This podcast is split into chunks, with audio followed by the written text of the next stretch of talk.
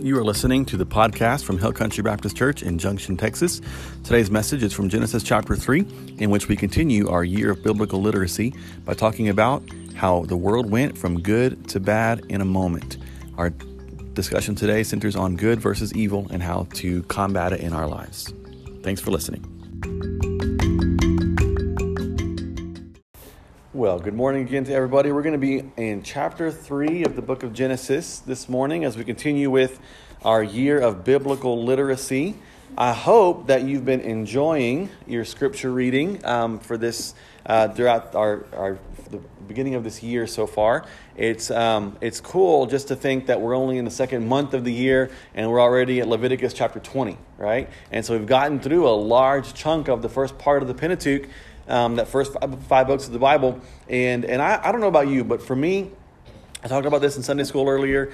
I just feel like it's it's like going through the scriptures chapter by chapter has kind of developed in me this greater hunger and interest and curiosity about the Word of God, which I think was always part of the goal, right? So, like, I wanted us, and I talked about this on day one, week one. I don't want us to go through the year and just say, okay, we did it. We have uh, read the Bible throughout a whole year, and we read from page to, from front to back, read the whole thing. It's a great accomplishment. Let's move on, right? What's next? But like to be able to say, yes, we read it, and you know what? What we found along the way is like we don't understand all of it, and it doesn't. Some of it doesn't make any sense, but we loved it and we enjoyed it and we grew and it shaped our lives, and we're different now than we were at the very beginning of the year, right? So when we end in December of this year, and that's crazy to think about that we're going to be in this journey until the end of this year, right? But when we end, I hope and I pray that that's going to be your response that you can honestly say, I am different in December of 2020 than I was in January when we first started reading the Bible because the Word of God has changed me. Um, and there are so many different ways that's going to happen.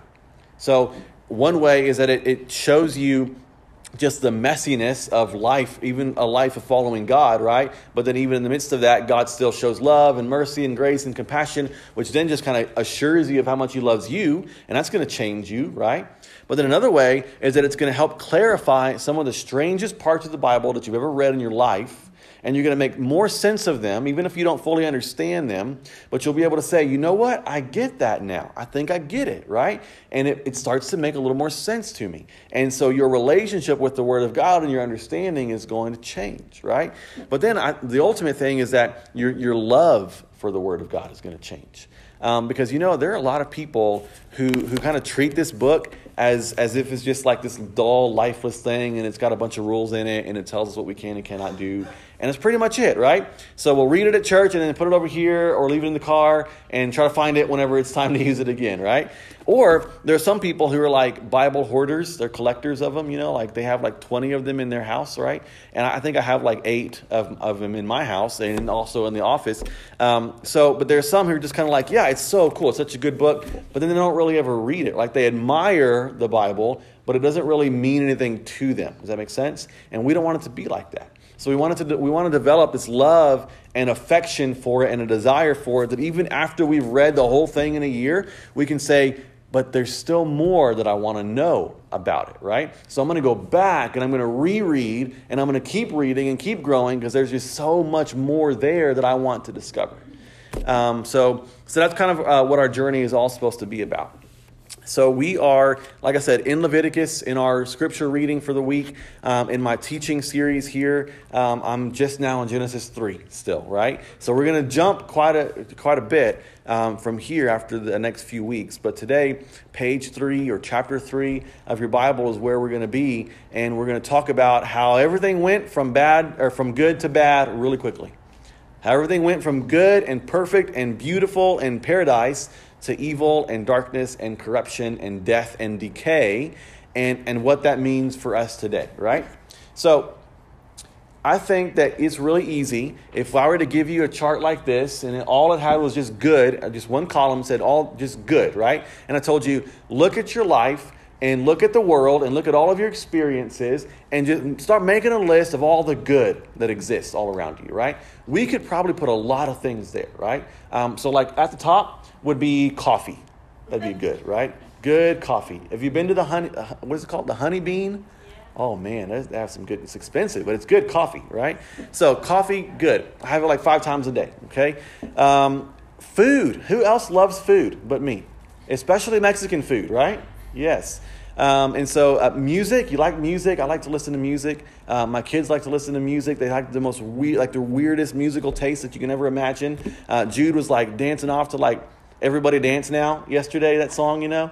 It was really. So, anyway, we, those are good things, right? Family, um, rest, sleep. You like to take naps, right? Sleep is good when you can have it. Children are mostly good. Um, sometimes having children is good. There are lots of good things in our lives, right? Um, and then we have good experiences, right? So, like, let's be all sappy for a moment and think about when your kids were born and how that was a good experience and you had tears in your eyes and you were so proud. And then, right? So, like, you have good experience. You got married, right? Um, that's a good experience. Um, so, so, good things happen. Your birthdays come around, holidays, uh, your favorite football team makes it to the Super Bowl, whatever, right? Like, you have good experiences in life. And then you can fill that chart in with like all the good things that happen out in the world, right? So there are people doing good things in the world, right? There are people who are feeding people and dealing with hunger and starvation in other parts of the world. Um, there are humanitarian organizations who are giving clean water to countries or people or villages who have no clean water. Um, there are people going all across the world on medical trips and healing people and, and providing medicine. Um, there are researchers trying to figure out a cure for cancer and, and all those things. Like there's good happening in the world, right? Um, we see good happen even after bad things happen. So, like peace treaties and the ending of wars and things like that. There's a lot of good that exists in the world. We can go on and on and on, right? So if you look at the first two chapters of the book of Genesis and you end the story there, and then you look at that compared to the good things that we see in the world, that all makes sense, right? Days one through six, God made this good world. He said, It's good, it's good, it's good. The, the sixth day came, chapter one, He makes man. He puts him in the garden. He says, Now it's very good, right? Chapter two kind of just kind of reiterates the story um, that, that man was there walking through the garden. It was perfect paradise. God gave him all this food to eat. Um, he says, Now I want you to go and name all the animals. And so Adam gets to go do that. And then God says, You know what? It's not good. It's not good for the man to be alone. And so, out of the goodness of God, he gave him a good gift by giving him a wife. All of the husbands say, Amen. Our wives are good gifts to us, right? Um, on good days, they are. And that's right, Blue, say it. Say amen. yeah. And, and so things just keep getting better, right? I mean, so now they're married and they have this life together and everything's good. And God says, This is great. It's a good world good humanity. I mean, like they have fellowship with me and I get to walk with them and things are good. And if we close the book there and then we look at our world, we say, okay, yeah, that makes sense, right? Like there's good. And, and we have marriage, it's good. And we have kids, it's good. And life is good. And we can be positive and happy. But then we have a problem, don't we? Because then we look at the other side of the chart and then these things come up, right? Because the reality is, there isn't only good that exists in the world right now, is there? There's also a lot of bad. There's a lot of evil, right? So while it's true, this verse is true. James chapter 1 says, Do not be deceived, my beloved brothers. Every good gift and every perfect gift is from above, coming down from the Father of lights. And we can say, okay, yeah, there's good all around us, and all those good things come from a good God, right? But the other thing is also true that at the same time, and, and, and often occupying the same space, there's evil in the world, isn't there? Right? So while there are people who are traveling across the world to go provide clean water, the reality is there are children drinking dirty water and getting sick and dying. And to us, that's bad, right? It's evil. And, and while there are, are people who are going across the world to help refugees who are fleeing from their countries in Syria, things in Iraq, the other reality is why are they fleeing? Because of war and terrorism, right? And, and, so the other thing is, while it's good that people are sending humanitarian aid down to Mexico and trying to help people out of poverty, the other side of that is, but then there's drug cartels and violence and murder and corruption, right? And evil.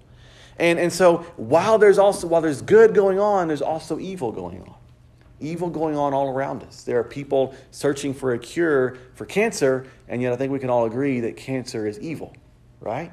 And there's this struggle between good and between evil, even in our lives, right? Even in our lives. So we can enjoy lots of good things, but then also we can be ourselves pretty guilty of some bad things, can't we?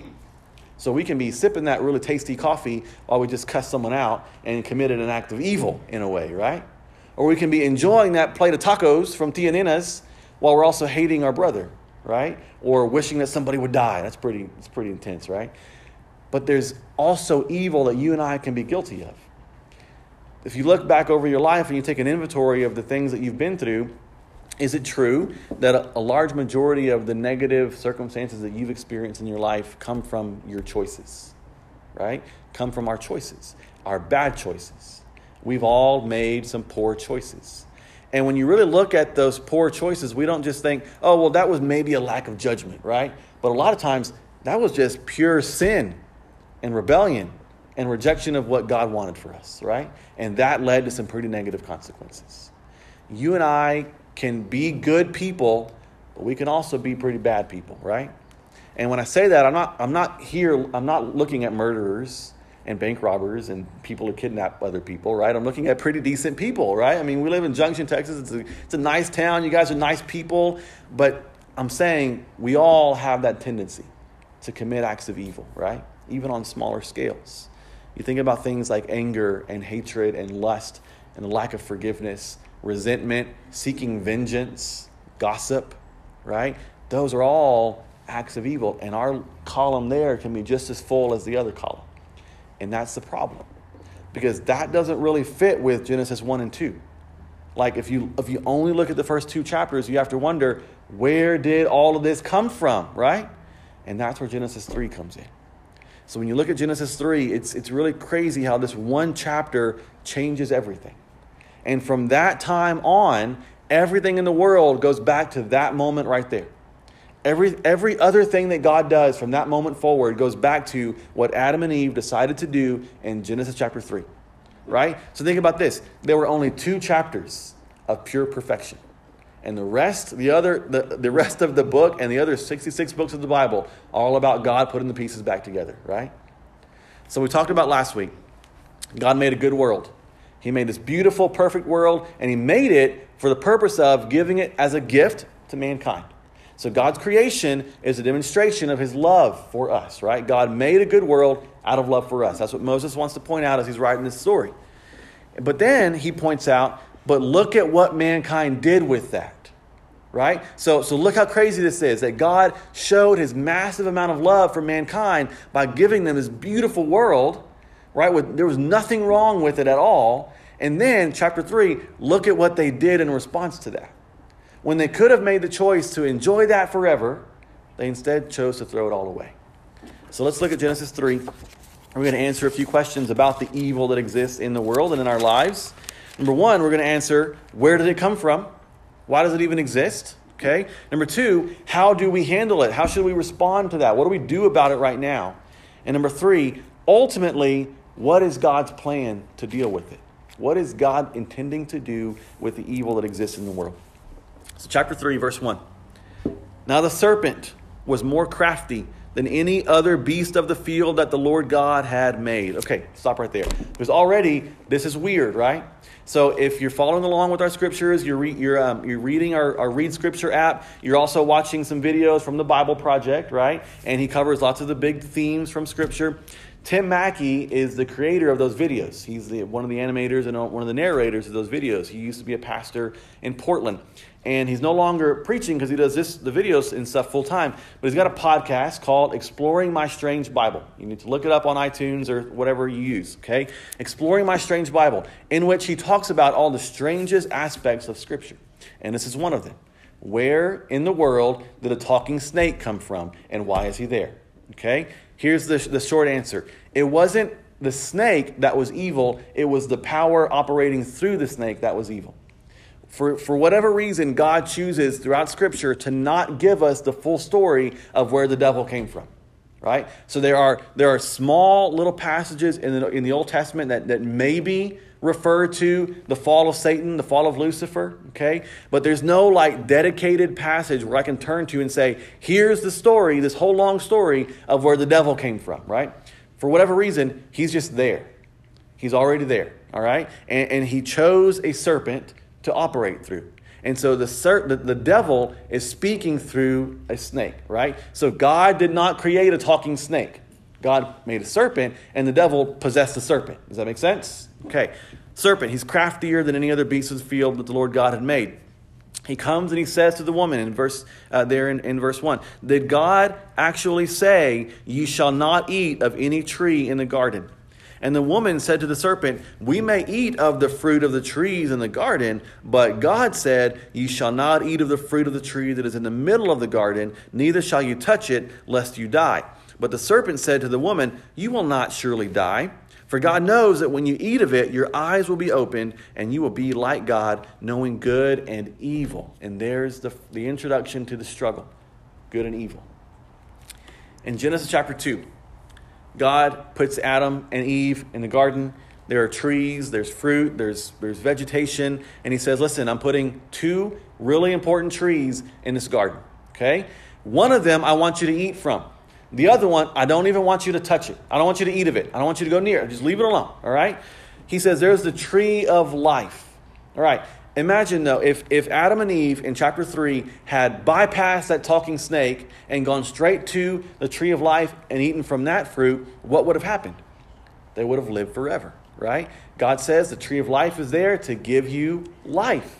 Eat from that tree. It'll enable you to live forever here in the garden, in paradise, in my presence. You'll have the life that I want for you. The tree of life is all about the people that God made experiencing the life that God wanted for them.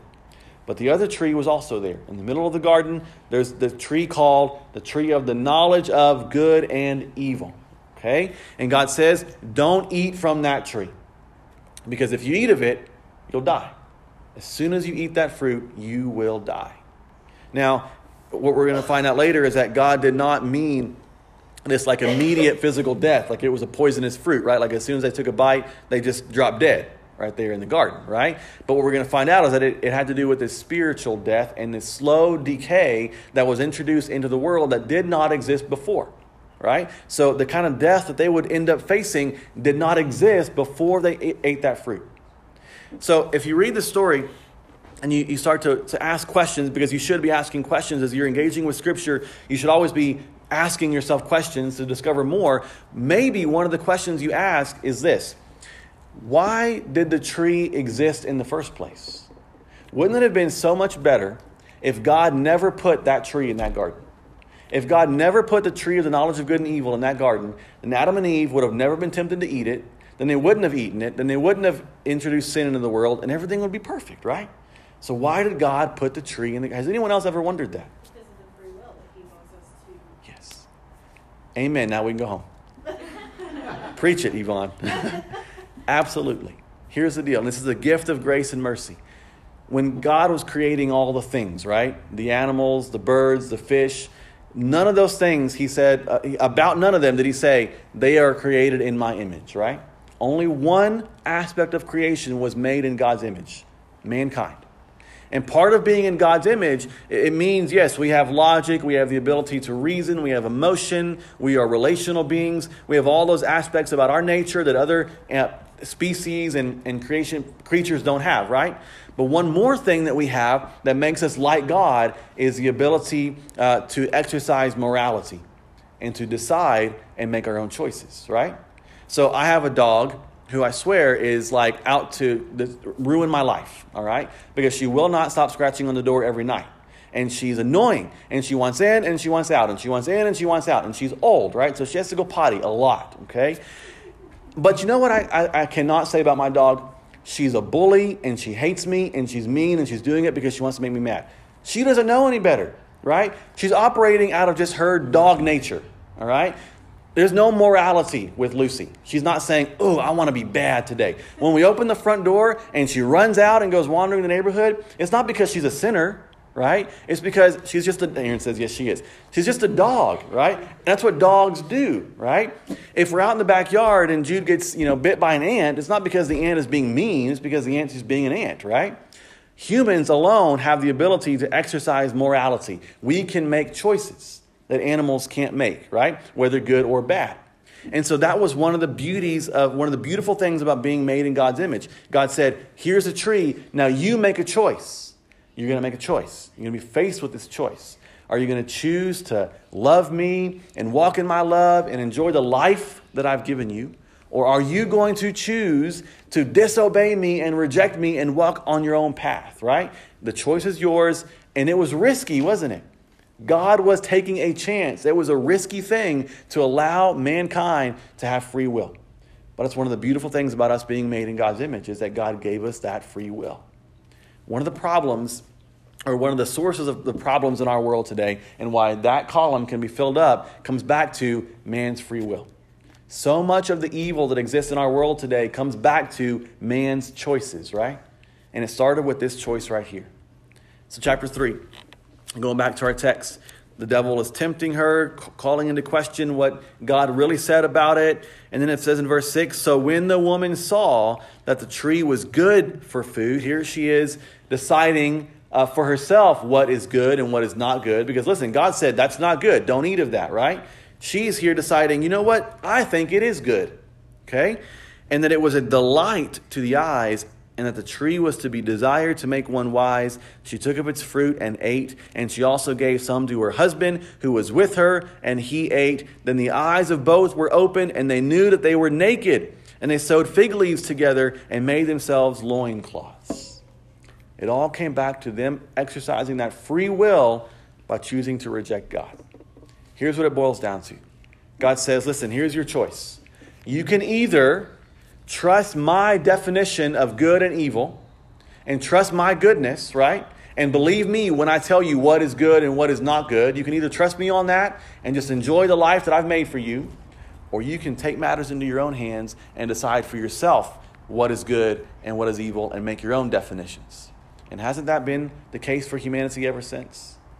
Because of this decision here, isn't that still so common today? That people decide for them, they, they try to decide for themselves what is good and what is evil, right? They take things that God says are evil and wrong, and they say, well, I mean, it's not that bad, right? Like when God says, you should not lie. Be honest, tell the truth, don't lie.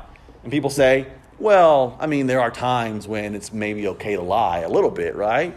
Or when God says, don't steal, and you say, well, I mean, it's only bad if you get caught, right? Or don't commit adultery. Don't cheat on your wife or your husband. And you say, well, but they don't love me anymore. And I need love, right? And so people take what's, what God specifically says is evil and say, but it can be good, right? And that's been the problem ever since Adam and Eve fell in the garden. Is they take God's definition they say, I don't trust that definition. I'm going to def- define for myself what's good and what's evil. If it looks good for me, I'm going to try it. Can't be that bad, right? But what happens? It says in verse 7 then the eyes of both were open. This is immediate, right? Their eyes were open, meaning they came to this realization of something that they never knew or understood before. They never realized it before, right? And the, primarily it was hey, we don't have any clothes on, and we feel shame, right? And so while they understood before they didn't have any coverings on themselves, they were just like the animals, right? Wild and free. Um, now that was a source of shame for them.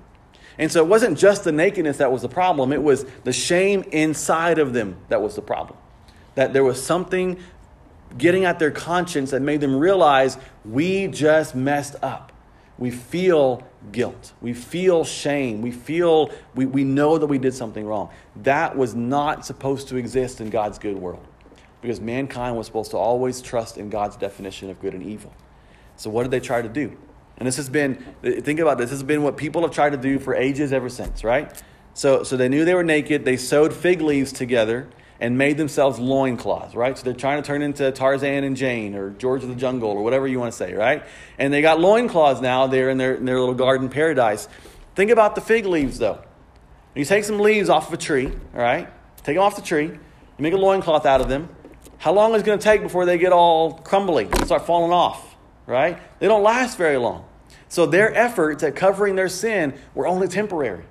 They're trying to put a band aid, a quick little band aid on what they knew they did wrong. It was not a permanent solution. But they're trying everything they can imagine to cover their, their shame, right?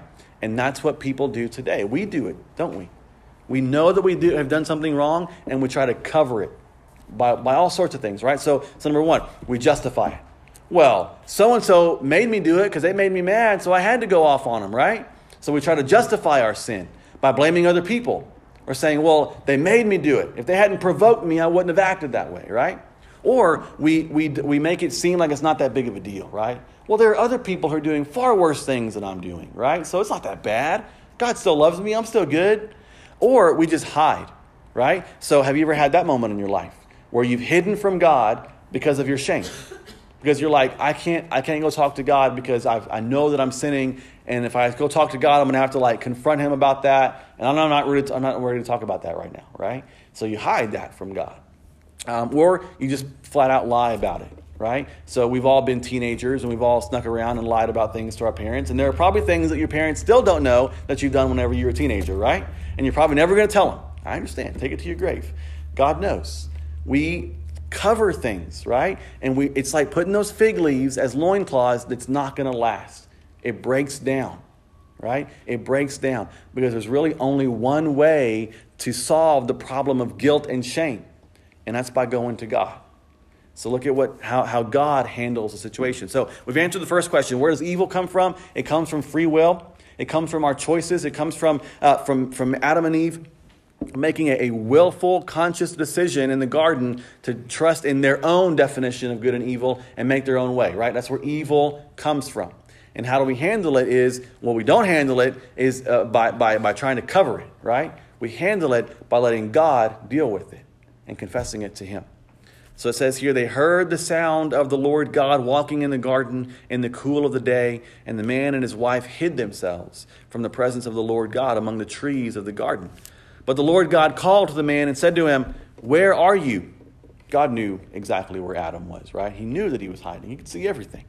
And he said, I heard the sound of you in the garden, and I was afraid because I was naked, and I hid myself. He said, Who told you that you were naked? Have you eaten of the tree of which I commanded you not to eat? God's trying to draw out a confession from him. It's a very simple answer. Adam can't lie, right? I mean, I guess he could. He's already messed everything else up. But God's putting him on the spot. Did you eat of it or did you not? Right?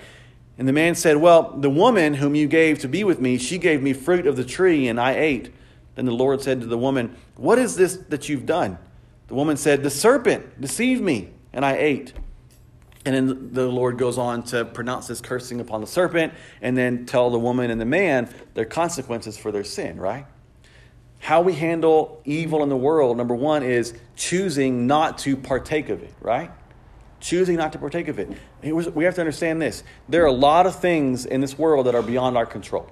Okay? There are a lot of evil things in the world that you and I have no control over. You can't stand up today and say, I'm going to end terrorism right now. Okay? Right? You can't do that, right? You can't say, I'm going to fly over to Afghanistan and I'm going to I'm going to end it all, right? You cannot control that spread of evil in the world, right? You can't say, I'm going to I'm going to do away with all the murderers in the world, right? I'm just going to get rid of all of them, okay? So, because you can't do that, it's physically impossible.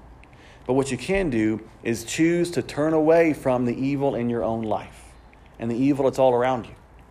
So, we're in Leviticus in our reading, right? And, and God is giving the, the Israelites these commands. There were 6,636 commands that God gave to them rules to follow, statutes, observances, uh, all these systems. And, and the purpose of that was to make them a holy people. Peter says in 1 Peter chapter 1, be holy because God is holy. That's what God wants for us, right? And holiness involves a refusal to partake in things that are evil or unclean. So you and I can make choices today that demonstrate our refusal to, to go along with things that are evil, right? So we can choose, for example, to forgive and to reconcile rather than having a grudge or having resentment or seeking vengeance on someone, right? We can choose to be faithful instead of choosing to commit adultery. We can choose to love and show kindness instead of having ha- anger or hatred or hostility in our hearts, right? We can choose to be honest and tell the truth instead of lying or deceiving or hiding things, right? We can choose to, to always be generous and to be giving and to love our neighbors rather than being selfish and only looking out for ourselves. Right? So, all these things over here are the evil column. Those are things that you and I can be guilty of on a regular basis. And yet, God says, turn away from those things and be holy. That's how you preserve that, that purity and you flee from those things that are evil. Right? And, and uh, Paul tells Timothy very simply flee youthful lusts right? So, so turn away from them and, and run away from them. Flee youthful lusts, Don't let them be a part of your life. And you think about youthful lust, you think, well, that's talking to Timothy. He's a young guy. Maybe he's talking about like when he was a boy and he used to like check out the girl down the street and things like that and stuff like that, right? But it's not just it. It's talking about the lust of the flesh, the lust of the eyes, the boastful pride of life, the love of the world, the ambition for success, uh, money, power, influence. All those things are youthful lusts, right? And God says, all those things are just going to corrupt you. Those things are just evil. Don't love all those things. Flee from those things. Pursue godliness. Pursue holiness. That's how we handle the evil around us. We can't control all the evil out there. We can pray against it, and we should, right? We should pray against cancer and terrorism and murder and, and sex trafficking and all sorts of we should pray against those things that, that, that jesus will come and put a stop to the work of the enemy all around our world right but you and I, physically, as individuals, cannot stop those things. What we can stop is evil in here, in our lives, right? And so that's how we handle evil. But the other thing is that when we realize that we're guilty of that, we go to God. We don't hide from Him. We don't try to cover our sins. We go and we let Him confront us and we confess and we repent and we let the consequences be what they are or what they're supposed to be, right? And we handle that. But then I want us to answer the question ultimately, what is God's plan? Because God has to have a plan, right? I mean, he, he, he's not okay with just the fact that, okay, they messed up. I guess there's evil in the world now. So much for that project, right? Let me go to another planet and make another one, okay? Because everything else that follows in the scriptures from this point onward has to do with this right here. Every, I mean, literally everything else that you read from here to the end of the book is all a matter of God intervening into the world to change things and bring them back to the first two chapters. God has his mind on the first chapter of Genesis and bringing the world and humanity back to that.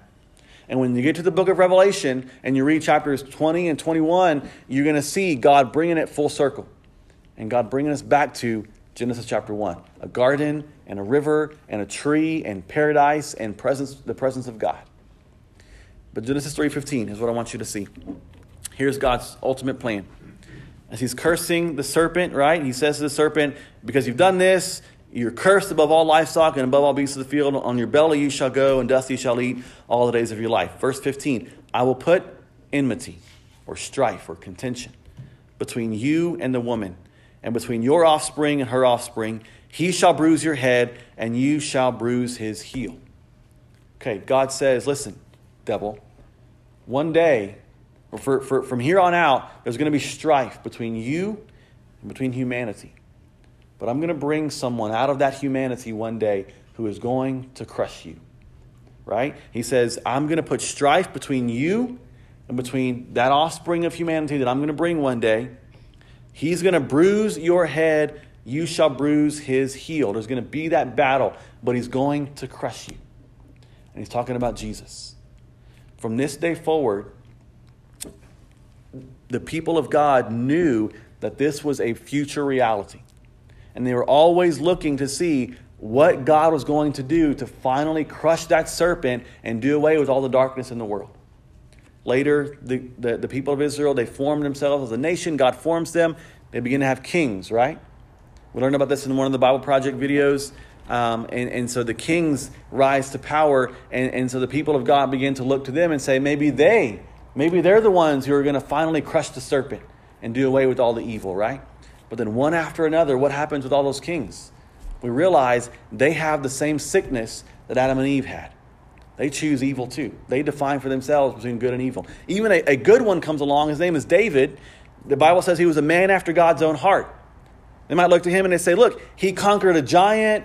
He's killed thousands. He's a great leader. He's awesome. He's following God. Maybe he's the hero. Maybe he's the, the snake crusher, right? But then what happens with David? Commits adultery, has the woman's husband put to death on, by accident in war, right? Lies about all these things, covers it up. The baby's born, the baby dies. I mean, the, the story goes on. You realize he's not it either. But then he has a son. His name is Solomon. And Solomon is the wisest king that's ever lived. He, God said, Ask me whatever you want and I'll give it to you. And Solomon doesn't ask for money or wealth or power. He says, God, I just want wisdom. I want to lead your people well. Right? And so God makes him a wise king, gives him riches, gives him wealth, gives him power. And maybe the people look to him and they say, Maybe this is the one who God is sending to crush the serpent and do away with all the evil in the world. But then we get to the end of Solomon's life, and what do we see is true about him? Got 700 wives. He's worshiping all sorts of false gods, right? Like, he just, he has the same sickness inside of him, too. It's not him, is it? So the kings go, they rise, they fall, the prophets come, they keep announcing someone is coming, someone is coming, someone is coming. And then 400 years of silence. No more kings, no more prophets, no more word from God until one day a baby is born. And the angels come down when that baby is born. And they say, Behold, we bring you good tidings of great joy, which will be for all the world. In the city of David, a Savior has been born. And we un- understand that this Savior is the snake crusher. He's the one who, who God said is going to come one day and crush the serpent and do away with all the evil in the world. Right? So Jesus lives, he performs miracles, he com- brings people back to life, he fights the devil, and then he dies on the cross. And you imagine that the devil is laughing, saying, So much for him crushing me, right? I got him, I bruised his heel. I've won the victory. And then three days later, Jesus comes walking out of the grave. And you realize he really is the king and the savior and the medicine, right? He really is the snake crusher. But he's, he goes back to heaven and he's waiting.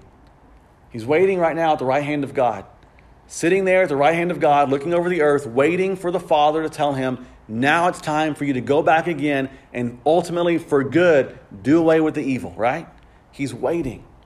And one day, the Father will have had enough, or somehow the quota will be met, or something will happen, and the Father will say, Now it's time. And the book of Revelation is so amazing. It tells us that Jesus is going to come back on a white horse, right, with like this sword in his mouth and like this weird tattoo on his thigh. And it's this amazing picture. And he comes back, and with just a word being spoken, all of his enemies are evaporated. The devil is chained up and thrown into the lake of fire forever, right? Like, that's what we have to look forward to. That's God's plan to one day, once and for all, get rid of all the evil in the world. So until then, it's something that we have to deal with, isn't it? We've got to face it on a regular basis, but we don't let it overwhelm us, right? The Bible says, don't be overcome by evil, but overcome evil with what? With good. That's what God wants, right? Don't be overcome by evil, but overcome evil with good. One day, the love of God, the goodness of God is going to conquer evil forever, and we'll be able to live in that paradise again where it doesn't exist anymore. That's God's ultimate plan. So let me challenge you this morning to just consider the forces of evil in your own life. Consider the enemy, the very real enemy who is on the on the prowl, right? Like the Bible says he's like a roaring lion seeking whom he may devour. He's the, the force of evil and he is attacking. He wants to steal your joy and your peace and your walk with God and destroy all those things, right? Don't give in to the darkness. Don't give in to the forces of evil. Let the goodness of God flow through your life and conquer that evil. Amen? If you'll stand with me, I'm going to pray for us.